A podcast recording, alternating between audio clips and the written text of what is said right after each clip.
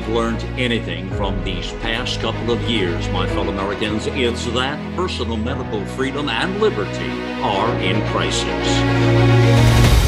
America Out Loud Pulse brings together the top experts in healthcare related fields to keep you a beat ahead. If everybody is a racist, then nobody is safe in the operating room. I'm Dr. Marilyn Singleton, and welcome to America Out Loud Pulse. Medicine as a profession has advanced to include all races and males and females. My father went to an all black college and medical school. I went to a white college and medical school. When I was in medical school, the OBGYN department accepted its first female resident. Now, well over half of OBGYNs are female. Times change, thank goodness. Over time, medicine as a science has advanced to treat and cure more and more complex conditions. Unfortunately, there are certain groups of patients who don't have access to good medical care. Sometimes this is because they have no insurance or they have Medicaid for insurance, and a lot of doctors don't accept that. Some have no transportation or babysitting, or a myriad of other socioeconomic issues standing in their way. We have to do our best to sit down as a healthcare team and work on getting proper medical care to all Americans. It seems, though, instead of doing the hard work of getting down to the root of the problems, Academia has taken the easy way out by deciding that the cause of healthcare disparities is racism. Now, all solutions start and end with racism. And now there's indoctrination into reverse racism. The academicians and mainstream medical association write articles that erroneously conclude that minority patients are better off by having a doctor of the same skin color. Of course, this only works for patients of color. A white patient would be a racist if he asked for a white doctor. This obsession with race is clouding deeper societal issues. It's also violating Hippocrates' oath to treat all patients with the same level of respect. My guest today has taken this fight against indoctrinations to the streets, so to speak, first to the top of the American College of Surgeons and then in the National Review. My guest today is Dr. Richard Bosshardt. He is a board certified plastic surgeon in private practice in Florida for well over 33 years. He graduated from University of Miami Medical School and completed his general surgery training in the U.S. Naval Hospital in Oakland, California. I used to live down the street from that. After serving as a surgeon in the U.S. Naval Hospital in Okinawa, Dr. Bosshardt returned to Miami to train in plastic surgery. He used to write a medical column entitled House Calls for the Orlando Sentinel and was a contributing writer to the Lake Healthy Living magazine for several years. And importantly, he's a member of the American Society of Plastic Surgeons and a fellow in the American College of Surgeons. Welcome to the show, Dr. Bosshardt. Thank you, Marilyn. I'm delighted to be here. Well, let's just get started. First, just so people know kind of about medical societies, you know, we're board certified by a board of whatever specialty you are and you pass certain tests written and oral tests so you can say you're board certified and that you know you're a good old fashioned specialist and have the credentials for that.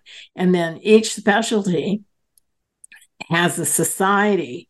Uh, the ama is sort of a general group of doctors even though only 17% of doctors even belong to the ama but most people belong to their professional society.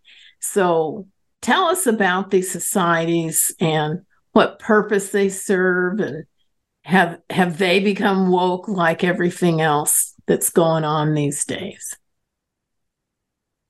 Well, I belong to, as you said, two societies. I belong to my specialty society, the American Society of Plastic Surgeons.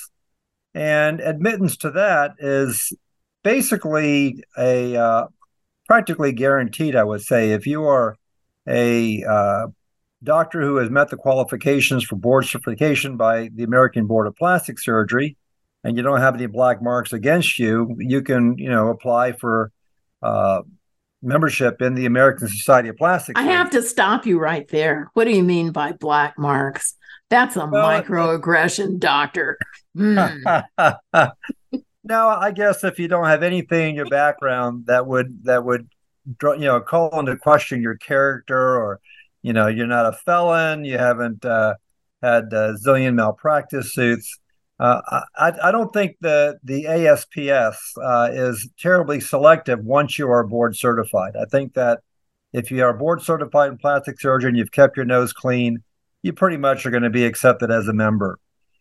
I always regarded the ACS, the American College of Surgeons, a little bit different. Um, it was uh, there's there's nothing that I add to my name or my title by being a member of the ASPS, the American Society of Plastic Surgeons.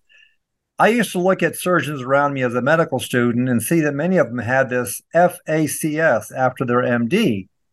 And I soon found out that that stood for Fellow of the American College of Surgeons.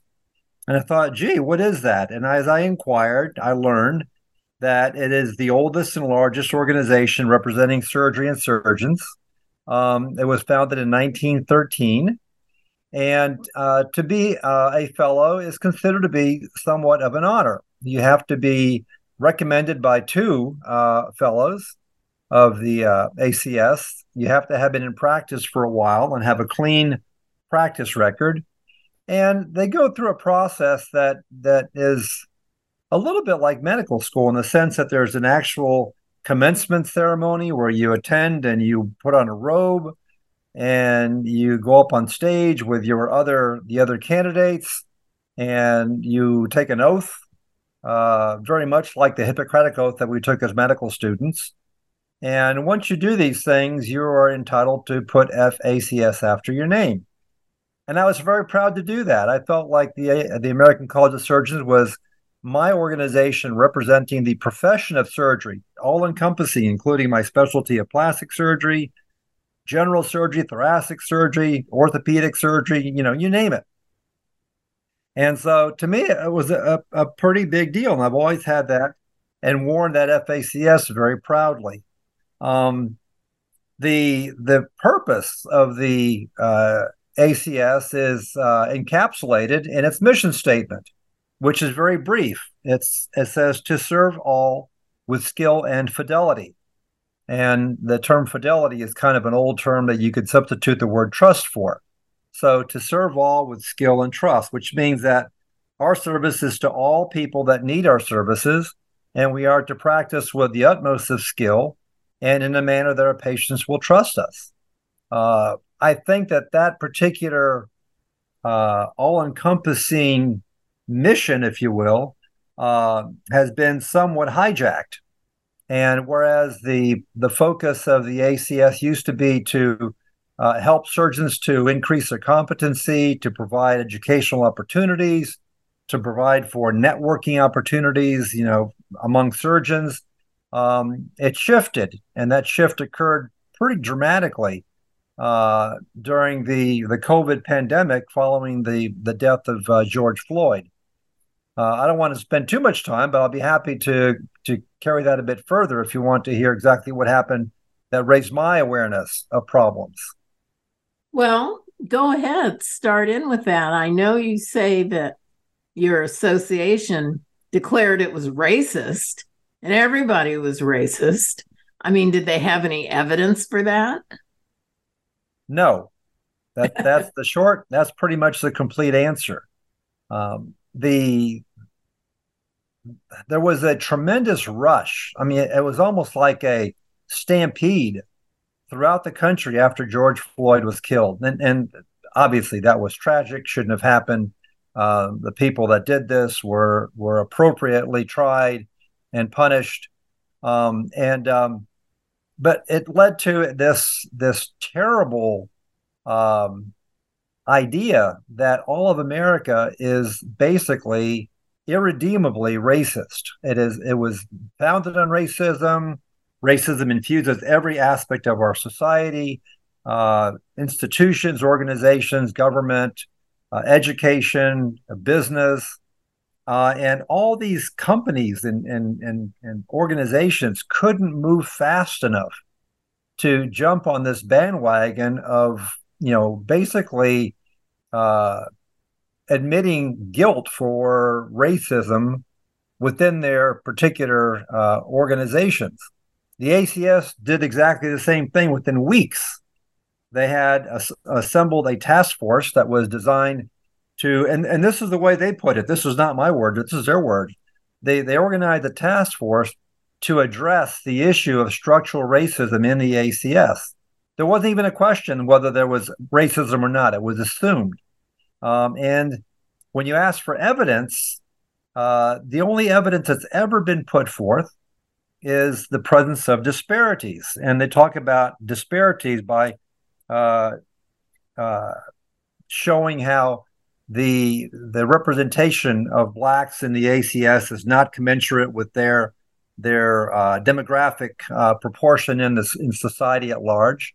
Uh, that surgeons, there are not enough black surgeons.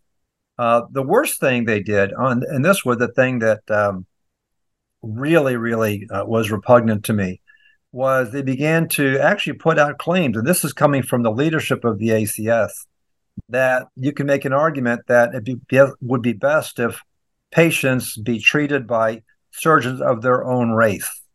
Um, as though somehow they're going to have better outcomes and disparate outcomes in minorities might be improved or corrected by doing that.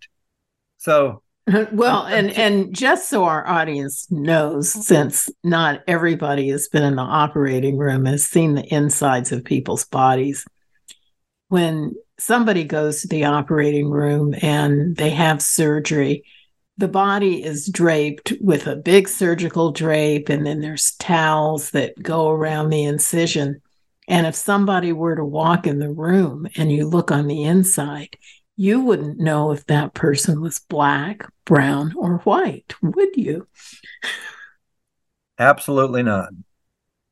So, do you really think surgeons, as they're taking out that gallbladder, are thinking, hmm, this is a black patient's gallbladder. I don't think I'll do as good of a job. Can you think of a more poisonous idea to put out that would destroy trust between patients and surgeons? Oh. And the the fact of the matter is there are not enough minority surgeons to go around, so you're going to have many minority patients being approached by a surgeon of a different race, and they will have heard all these terrible things, including coming from a reputable organization like the American College of Surgeons, and they're they're not going to be able to to avoid wondering, am I going to get the best care in the hands of this individual?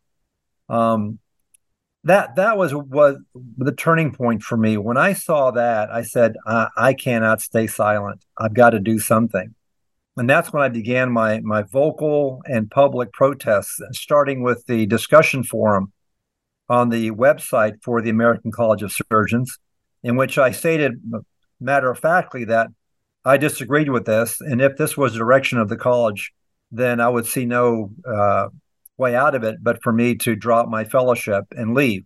I could not stay in, a, in an organization that would profess these kinds of horrible um, claims uh, that I felt had no basis.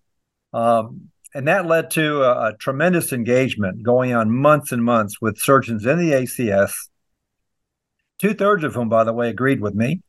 Uh, and eventually it, it uh, landed me an invitation by the Board of Regents to meet with them on a Zoom call um, I guess I made enough noise that I, I came to their attention. Um, and uh, I invited uh, a colleague of mine, uh, and I hate to have to say these things, it shouldn't have to be even said, but I invited a colleague that I've known for years and really like. And I invited her primarily because she's a black female surgeon.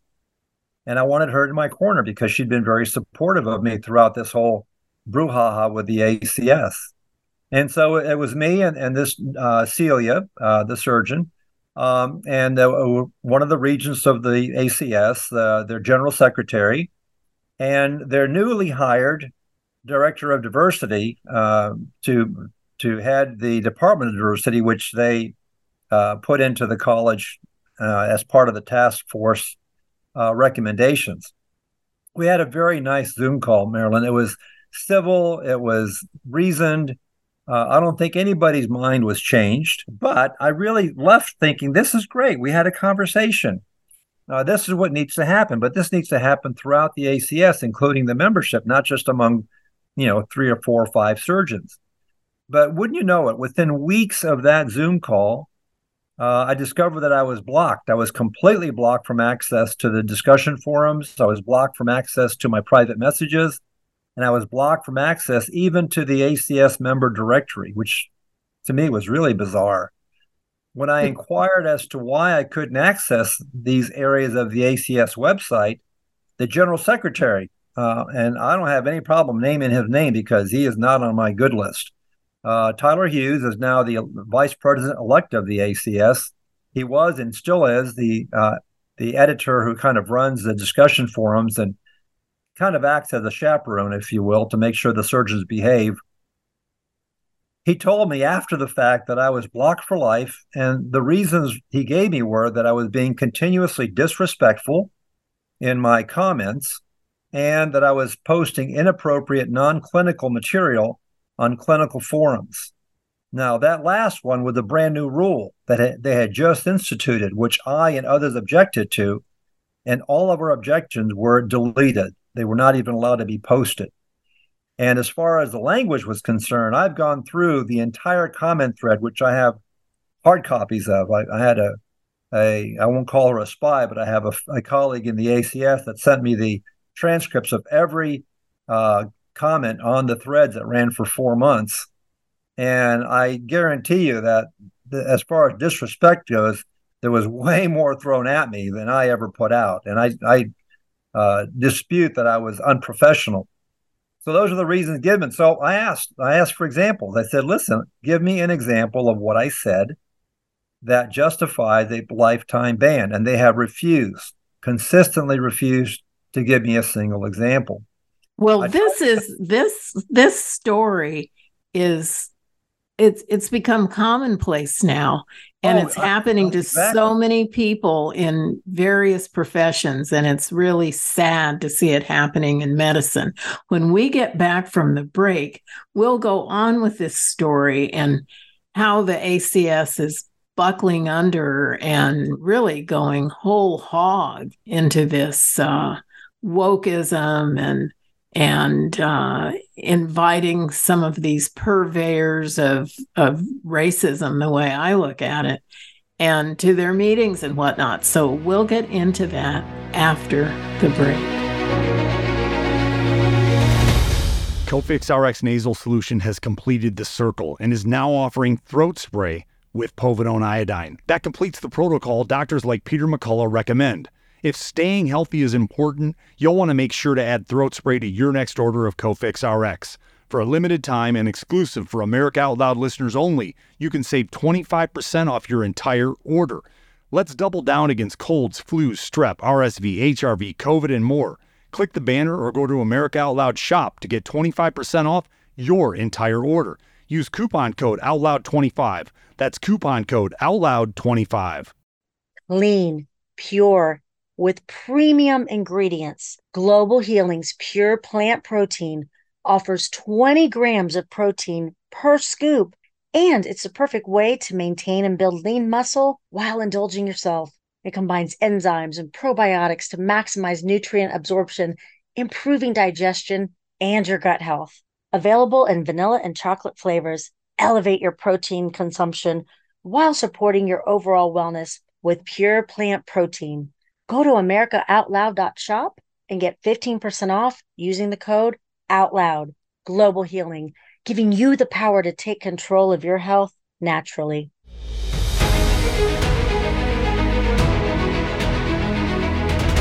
Right now, I can actually talk about something pleasant it's Cofix RX. This is something that is saving me during cold and flu season, which is really upon us now. It's a really simple idea. It's a nasal spray. It, by its name, you can see it was kind of invented during COVID, but it works for viruses and other germs. It's made of iodine and some xylitol, both of which have antiviral properties. And it's kind of like an airbag in a car. It reduces the impact of the viruses. Most of these uh, respiratory infections we get come through the nose. And so, if you can catch it right there at the nose, it'll reduce the impact of uh, an illness. And if you do get a cold, hopefully it'll be less, and hopefully it will not go all the way down to your lungs. Thousands of doctors and pharmacists recommend Cofix RX. And what I love about it, it was invented in the USA and it's manufactured in the USA. It, you can get it at health food stores, medical offices, and pharmacies all over the country. So check our little Cofix RX button on the web page and uh, read more about it. See if it's right for you. I love it. And knock on plastic, it's helped me avoid getting colds for what? Gee, how long have we had all this COVID problem? So, three, four years. So, give it a try. Before the break, I was talking to Dr. Bosshardt about what happened with him and with his American College of Surgeons. This is his professional society. He was, and I'll use the expression, blackballed from the uh, I guess it's it's like a discussion blog that where people can share their ideas and share their opinions because he had an opinion about all this racist indoctrination. So what's happened since then? What's the what one tell me a couple of things. What's happened with you?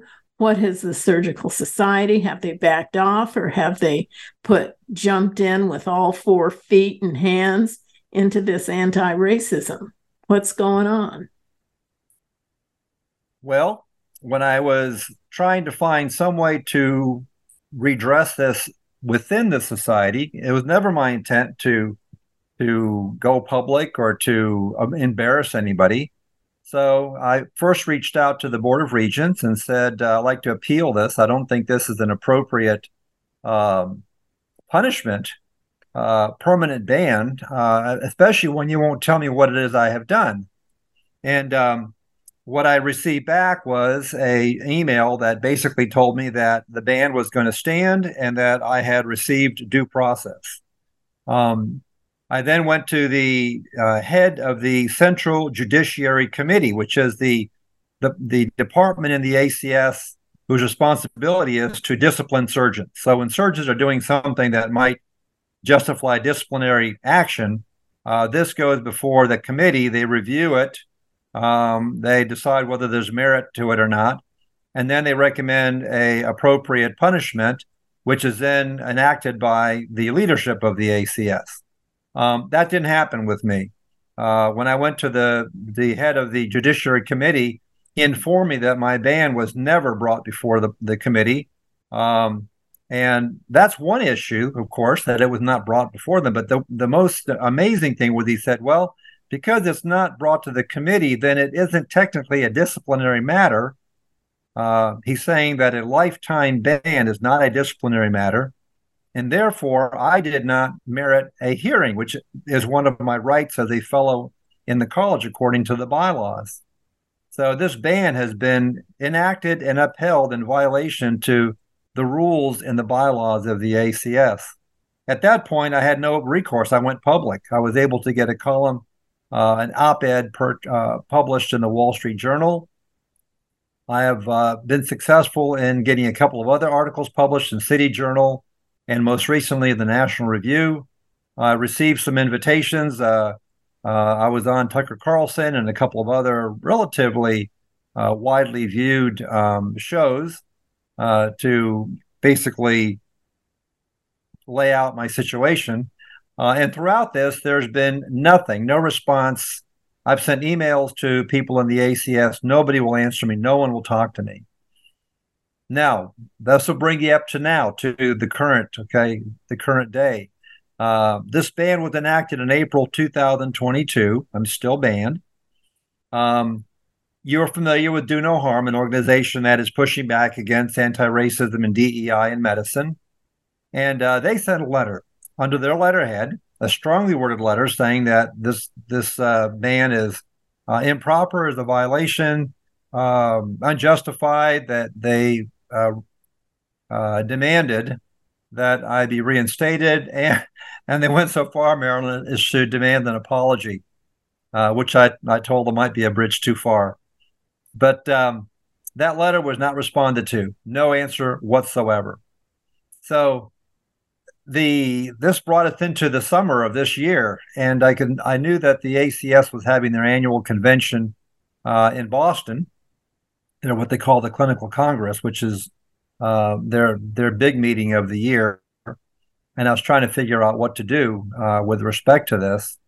Uh, so I reached out to Do No Harm, and I reached out to FAIR, FAIR in Medicine, uh, and this is what and happened. Just, just excuse me for the audience. FAIR that stands for Foundation Against Intolerance and Racism, F A I R, and um, both of these organizations try to fight this sort of intolerance that uh, again it's like reverse racism and reverse intolerance. So just so people know and they know what they can go look up. So go on. Sorry.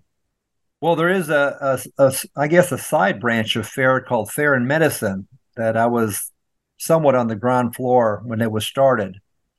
And um, so what happened is this. Fair uh, got one of their attorneys to write a very strongly worded letter to the Board of Regents of the ACS in which they laid out uh, the violations, not just of the ACS's own bylaws, but more importantly, violations of my free speech rights.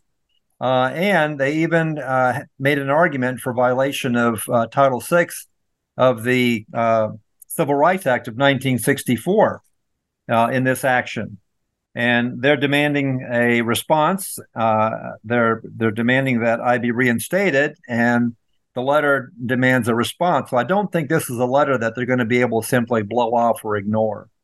And that letter should have been delivered early this week at the headquarters of the ACS. Uh, the convention ran from last Sunday until this Wednesday, uh, October 22 through 25. So the leadership will have this letter at their headquarters when they get back to work. Um, so that was one prong. The second prong was that the National Review very kindly accepted an article that I wrote uh, regarding this. Uh, the title was something like American College of Surgeons Doubles Down on DEI and Anti Racism. And the, the interesting irony of this uh, is that if you look around today, this whole industry of diversity, equity, and inclusion that basically took shape and took off uh, around the time of early COVID and the George Floyd killing, um, this industry resulted in the hiring of literally tens of thousands of people into uh, DEI departments and DEI positions uh, in colleges and companies and institutions. And many of them now are being laid off because, number one, they're not productive of anything useful. Number two, in many cases, the things they've been doing have been considered to be negative and divisive. So there is a, a growing wave of disenchantment with the whole DEI industry. Um, Black Lives Matter, which was a, a big factor uh, back, uh, even you know, back going back to Michael Brown, uh, when he was killed, uh, they have basically imploded. I mean, there is an investigation into the founders of uh, Black Lives Matter for misuse of millions of dollars that were donated to them without anything to show for it beyond some very expensive houses. And the other is that one of the the things the ACS did that basically uh, completely uh, uh, well, it showed the hypocrisy of what they were saying is that they were continually coming back to me and my accusation that they were taking on anti-racism. Uh, and they say, no, we're not doing that. And then they proceed to hold a retreat uh, in June of 2021 on diversity. And their invited keynote speaker was Ibram Kendi. And Kendi is the author of the book, How to Be an Anti-Racist. He coined the term anti-racism, and he has been pretty much the voice of the DEI uh, vanguard um, and you know, leading with uh, the whole uh, idea of uh, systemic racism and, and so forth. Well, it turns out that Kendi was uh, rewarded with a uh, position by Boston University as head of the Center for Anti-Racism Research, funded to the tune of nearly forty-three million dollars. And over three years, over half that money is gone and the center has yet to produce a single piece of original research. So Kendi is now being investigated for misuse of funds. So the whole DEI thing is starting to slowly fall apart, and yet the American College of Surgeons at their Congress uh, was offering educational courses and and teaching uh, surgeons about anti-racism and how to apply this, and teaching courses that involved uh, learning about implicit bias, which is something which has been completely discredited implicit bias basically says that we all harbor unconscious prejudices and that these will um, factor into the way we interact with people of different races. Uh, they have never been able to show any consistent uh, uh, the existence, if you will, of this in a, in a way that uh, supports that idea that we all harbor implicit bias. Well, I so, have to enter. I have to interject there with this, and people uh, who are listening, you can look up implicit bias test and the Harvard implicit. I think it's Harvard. It's either Harvard, Yale, or Princeton. One of them made up this test. Um, the test will come up, but the thing that I find interesting when you answer the questions, yes and no, one's with your right hand, one with your left hand and I don't know about everybody listening. Most people are not fully ambidextrous and they're weaker on one side than the other. And I find it's more of a test of your manual dexterity and speed in answering questions. It's kind of like who can hit the Jeopardy buzzer the fastest than it is what's really going on in your brain. And I don't think anyone denies that we all have inside prejudices or um, unfounded things we think about people, you know, when somebody quote unquote rubs you the wrong way. But to say that your life, your work, how you deal with others is governed by this implicit bias. It it doesn't even sound right. And if you take the test, you'll see that it's it's a manual dexterity test more than any sort of psychological test. Yes, the, the, test is actually called the implicit association test. So if you look up IAT or implicit association test, you'll find as much as you could possibly want on this. They've never shown consistent results with that. They, there, there's no, um, you know, something which is, is supposedly true should be provable by continually testing it, and you should have consistent results that support those conclusions. And that has never happened with the IAT. So that was the second prong was the the article in the National Review in which I stated that uh, the ACS was doubling down on DEI and anti-racism with their courses at the Congress, in spite of the the ongoing uh, deconstruction, if you will, of the whole industry. And then the last and final prong uh, came from Do No Harm, uh, which has been extremely supportive. And what they did is they put out a whole lot of targeted ads uh, that were sent on social media to um, uh, zip codes in and around the Boston area, and they they specifically look for physicians. And these targeted ads are ads you can click on, and when you click on them, they take you to my page on the Do No Harm website, which kind of lays out my situation and what's happened, um, and uh, gives links to some of the article that I've had published. So uh, I think the ACS leadership probably had an interesting week, and I suspect if I were the fly on the wall, I would probably hear my name mentioned more than a few times over the course of the past few days. And Well, now it- good. what happens. Hmm. Now we have to wait and see what comes of all this.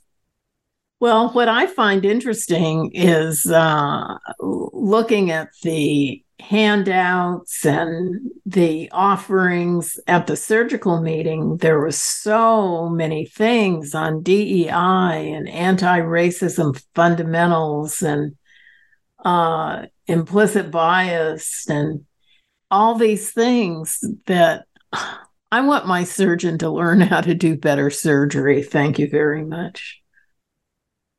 Isn't that the truth? I mean, it is hard enough to, do this profession without having to turn yourself into some kind of a social justice warrior at the same time.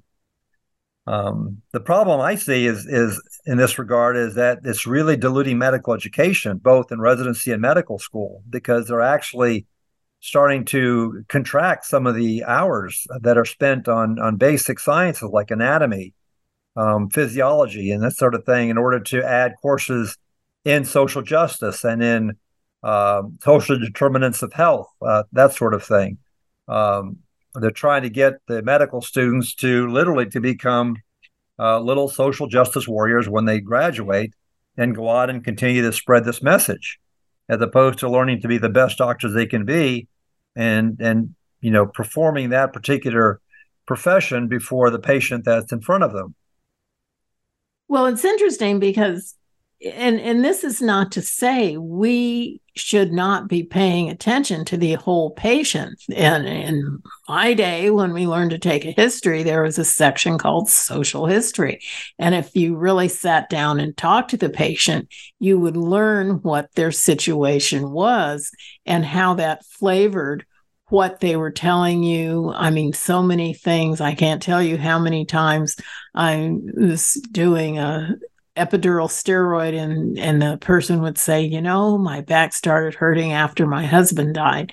You know and it was sort of this trigger various triggers in life cause pain and cause all these things. So nobody's denying that it, there's a holistic approach to medicine but you've got to know your basic science and basic medicine first so, we're going to talk more about that, the effects on patients of this uh, uni focus on racism, and what can we do to improve medicine for everybody. So, we'll get on that after the break.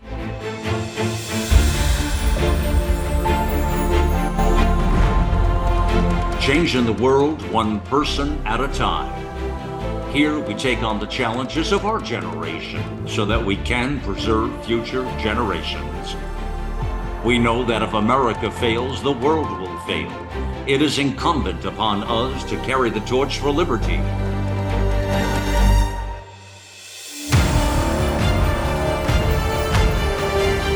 America Out Loud Talk Radio.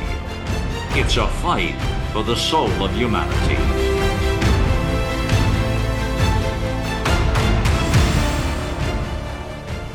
Trouble getting to sleep and staying asleep is infuriating. Your mind races, you toss and turn. Nutrition company Healthy Cell created REM sleep to help you quickly fall asleep, stay asleep, and sleep deep. Unlike other supplements that don't work, REM sleep is not a pill. It's a gel you swallow with ultra absorption of science backed ingredients supporting all four stages of sleep. Go to healthycell.com and use code OUTLOUD for 25% off your first order. Risk free. Love it or your money back. Guaranteed. Healthycell.com. Code OUTLOUD.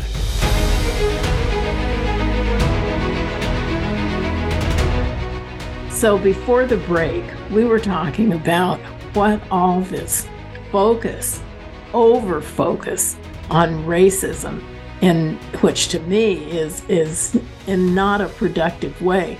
What's this doing with patients and what effect do you think this has on the quality of care?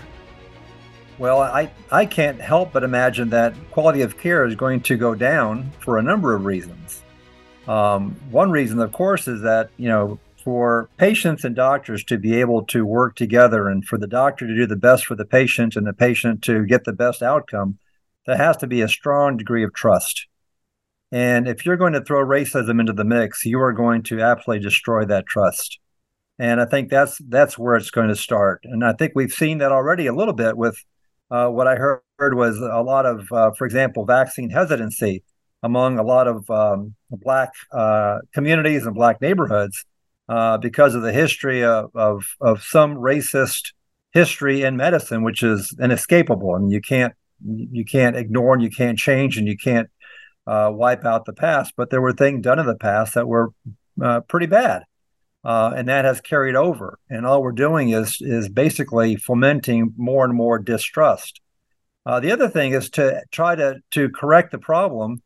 Uh, well, first off, we haven't addressed the problem, uh, Marilyn. I don't think racism is the source of these problems. I think that we are we have made up a problem uh, to fit an ideology, uh, critical race theory, which claims that everything everything to do with human interaction is basically racist.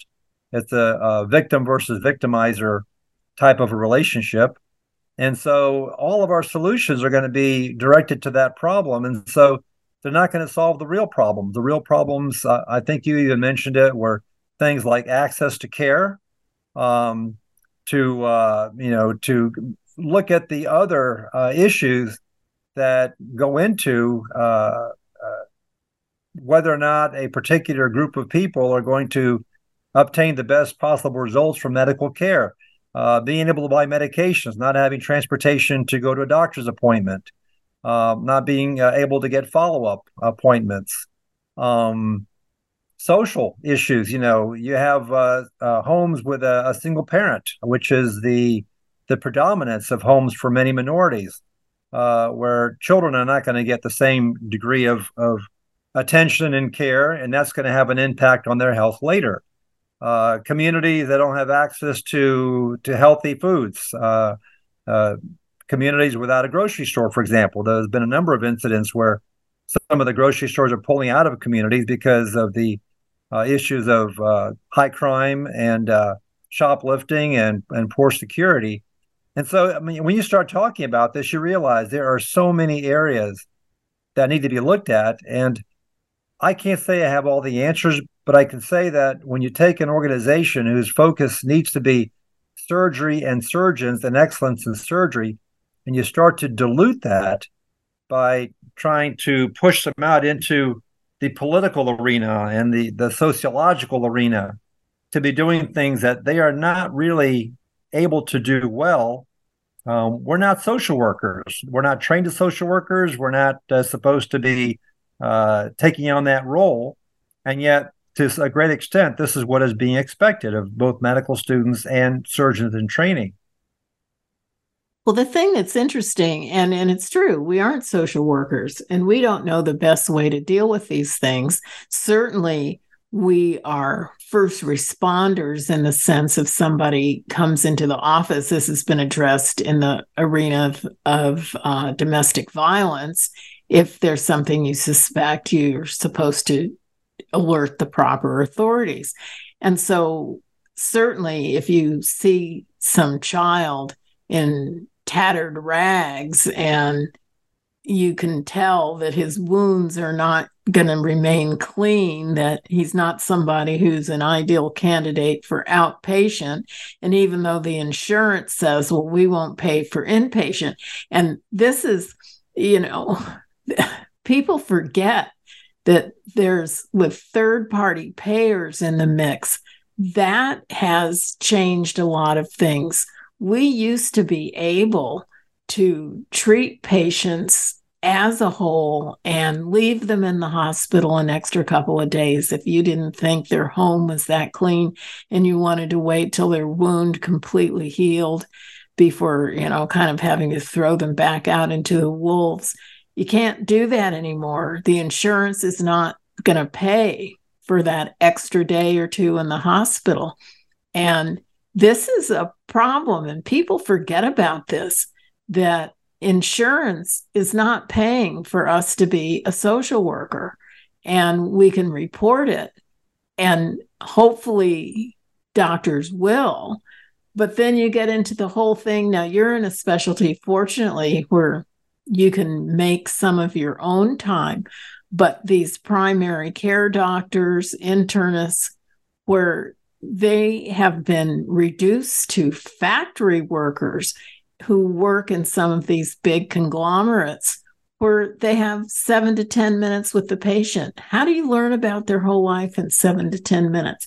So there's this whole picture. It's not just one thing, and you can't just say, oh, it's racism without looking at what's happened in medical care, that what's happened to that sense of doctor and patient, and he's my patient, the individual patient. He's not the patient of the giant corporation. Now, here I've blathered on and on, but this this is the bugaboo to me is that there's a bigger picture to all this. And calling stuff racism seems like the easy way out. What say you? I think it's the easy way out. I think it's also the lazy way out. I think people aren't willing to to look beyond that. There's also an an a component of ideology of people that have this idea of a constant um, uh, struggle between groups, whether it's the traditional Marxist groups of the the proletariat and the bourgeois, the haves and the haves not, or whether it's a struggle between you know minorities, uh, non-whites and whites, for example. And they promote this particular view of the world, and that infuses everything. And basically, they're not looking to fix things; they're looking to basically take down the institutions. You know, the the Black Lives Matter. If you look at their manifesto, uh, they're there to take things down. They're anti-capitalist. Uh, they're anti-family. Um, uh, they're anti-democracy. Uh, it's it's a very nihilistic kind of way of looking at things. Um, I don't think there's an answer to that unless, as you said, people that are counter to this, who I think are the majority, begin to step up and say, "This is wrong. This is not the way it is, and we're not going to solve the problems by looking at each other and seeing only a person of one color or another. We have to start getting together and figuring out, okay, why are these problems occurring, and and try and start sifting through solutions. I, I wanted to say one thing, Marilyn. My daughter is a licensed clinical social worker, and uh, I've had the opportunity, I would say, the privilege of seeing her work a few times, and I am amazed at what she can do. I mean, she has trained for six years, four years of college, and two more years of the master's, and then went on to do additional self study to become a, a certified licensed clinical social worker.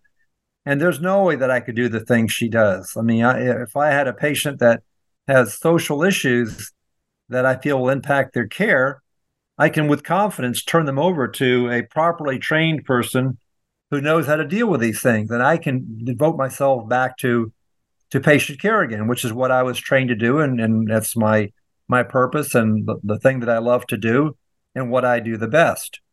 Um, so I don't know that that there's a solution within an organization like the ACS to solve these problems, and I think that by trying to do that, I think that they are taking away the the purpose of the the uh, organization that supports surgery and diverting it, hijacking it. I would say to something unrelated and really terribly unhelpful.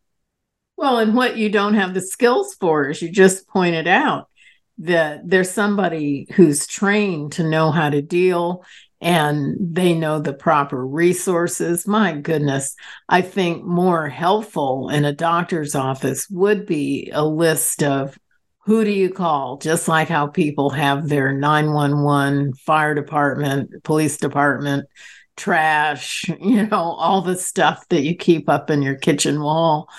And that in a doctor's office and in the front office, where there's a full list of, okay, this is who we're going to call and give a referral to. But then that opens up a whole nother problem is you can give referrals, but people may not go there might not be a follow up. So all there's the devil is in the details because we can say all these wonderful things like have mobile clinics, which have been very successful in the rural areas. The dollar stores are actually starting to have mobile clinics. And people, it's both funny to hear people's comments about it because some people think, you think I want to go to a doctor at the dollar store? But, you know, then after they kind of go, it's like, well, it's convenient. And there's dollar stores in a lot of places. So people are trying to come up with these solutions to get care out to everybody but there's a lot of flies in that ointment. And then there's that old expression you can lead a horse to water but you can't make him drink. And that's where it comes back to when you were talking about trust. You can tell the patient well we can refer you to so and so who can help you out you know with you getting food stamps or whatever it might be that you need but if they don't trust the system because they've had bad experiences, then there you are, you're hamstrung there. So there's all sorts of things that go into this pie. And that's why it's so bothersome to see some course in DEI and, you know, anti racism. And it completely ignores all the loose ends that go in to having a good health outcome.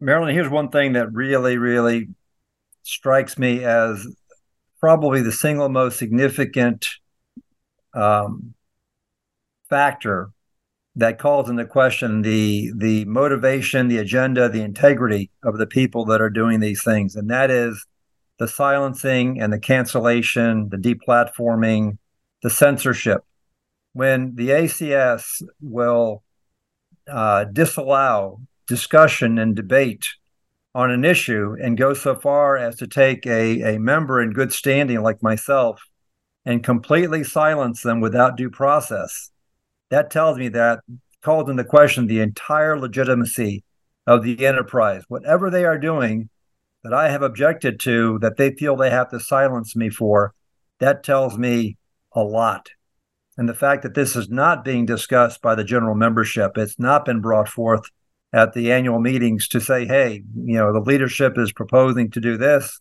Uh, we need to have a discussion and a vote on this. None of that has ever taken place.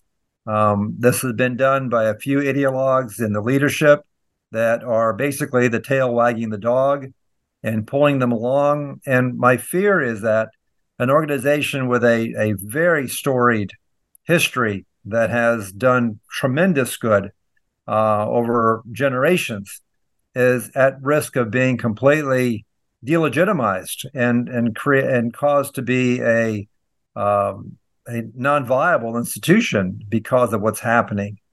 Uh, a little factoid, Marilyn. Do you know when the ACS admitted the first black surgeon as a fellow in the ACS?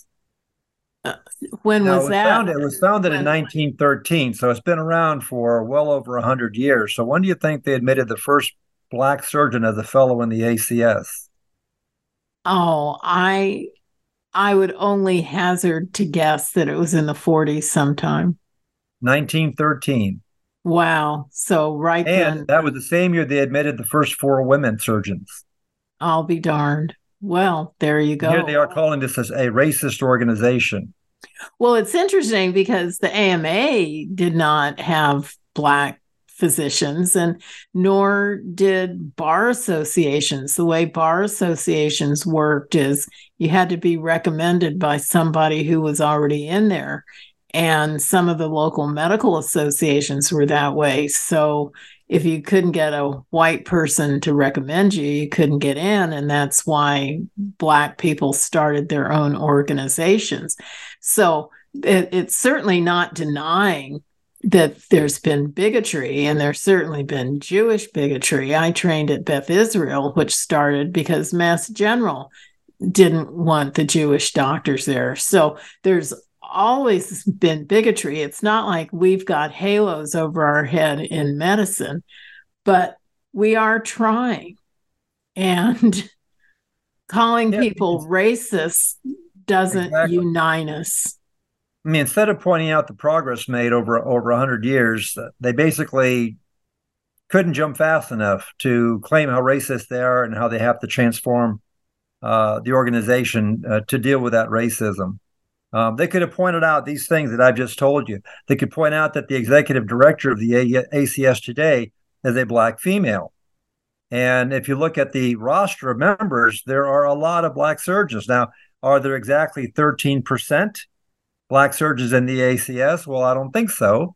Uh, but the idea that you know you need to have proportionate representation uh, boils down to a single word, and this is something that I didn't make up. Thomas Sowell said this, the the black uh, economist who's a, a brilliant uh, speaker for discrimination and disparities, uh, and the word he uses is quotas.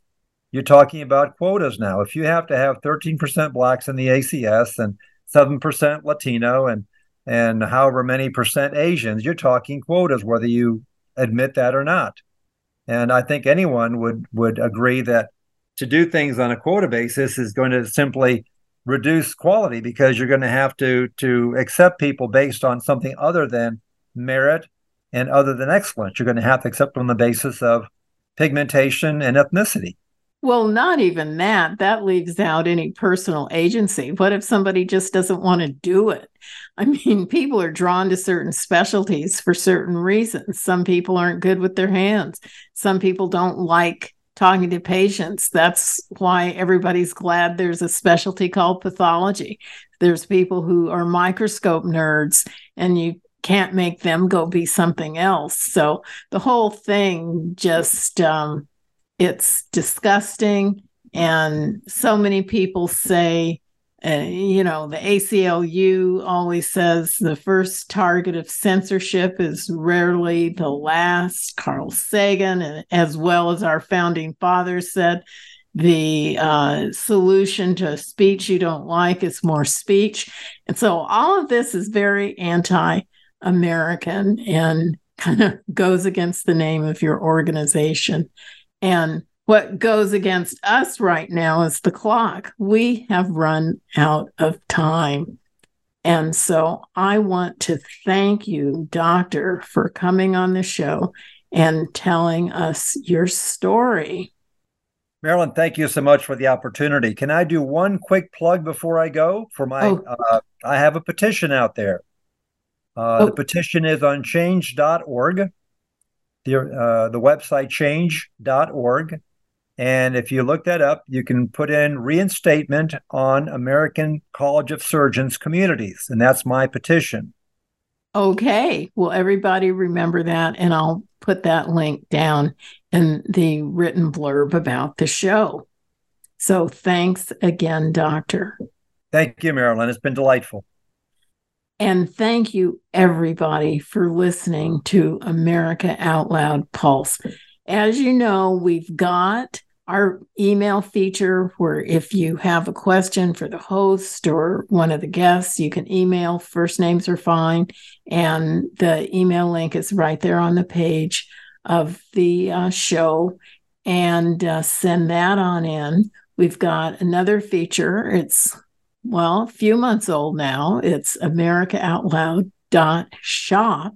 And that has products from healthy cell and you can get cofix rx there got a great bookstore with uh, books written by our guests and other books of interest and we have a discount code out loud just put that in when you make a purchase to get your discount so as i always say whether you agree or have other opinions please share the show. Thanks again for listening. And until next week, say it loud I'm free and I'm proud.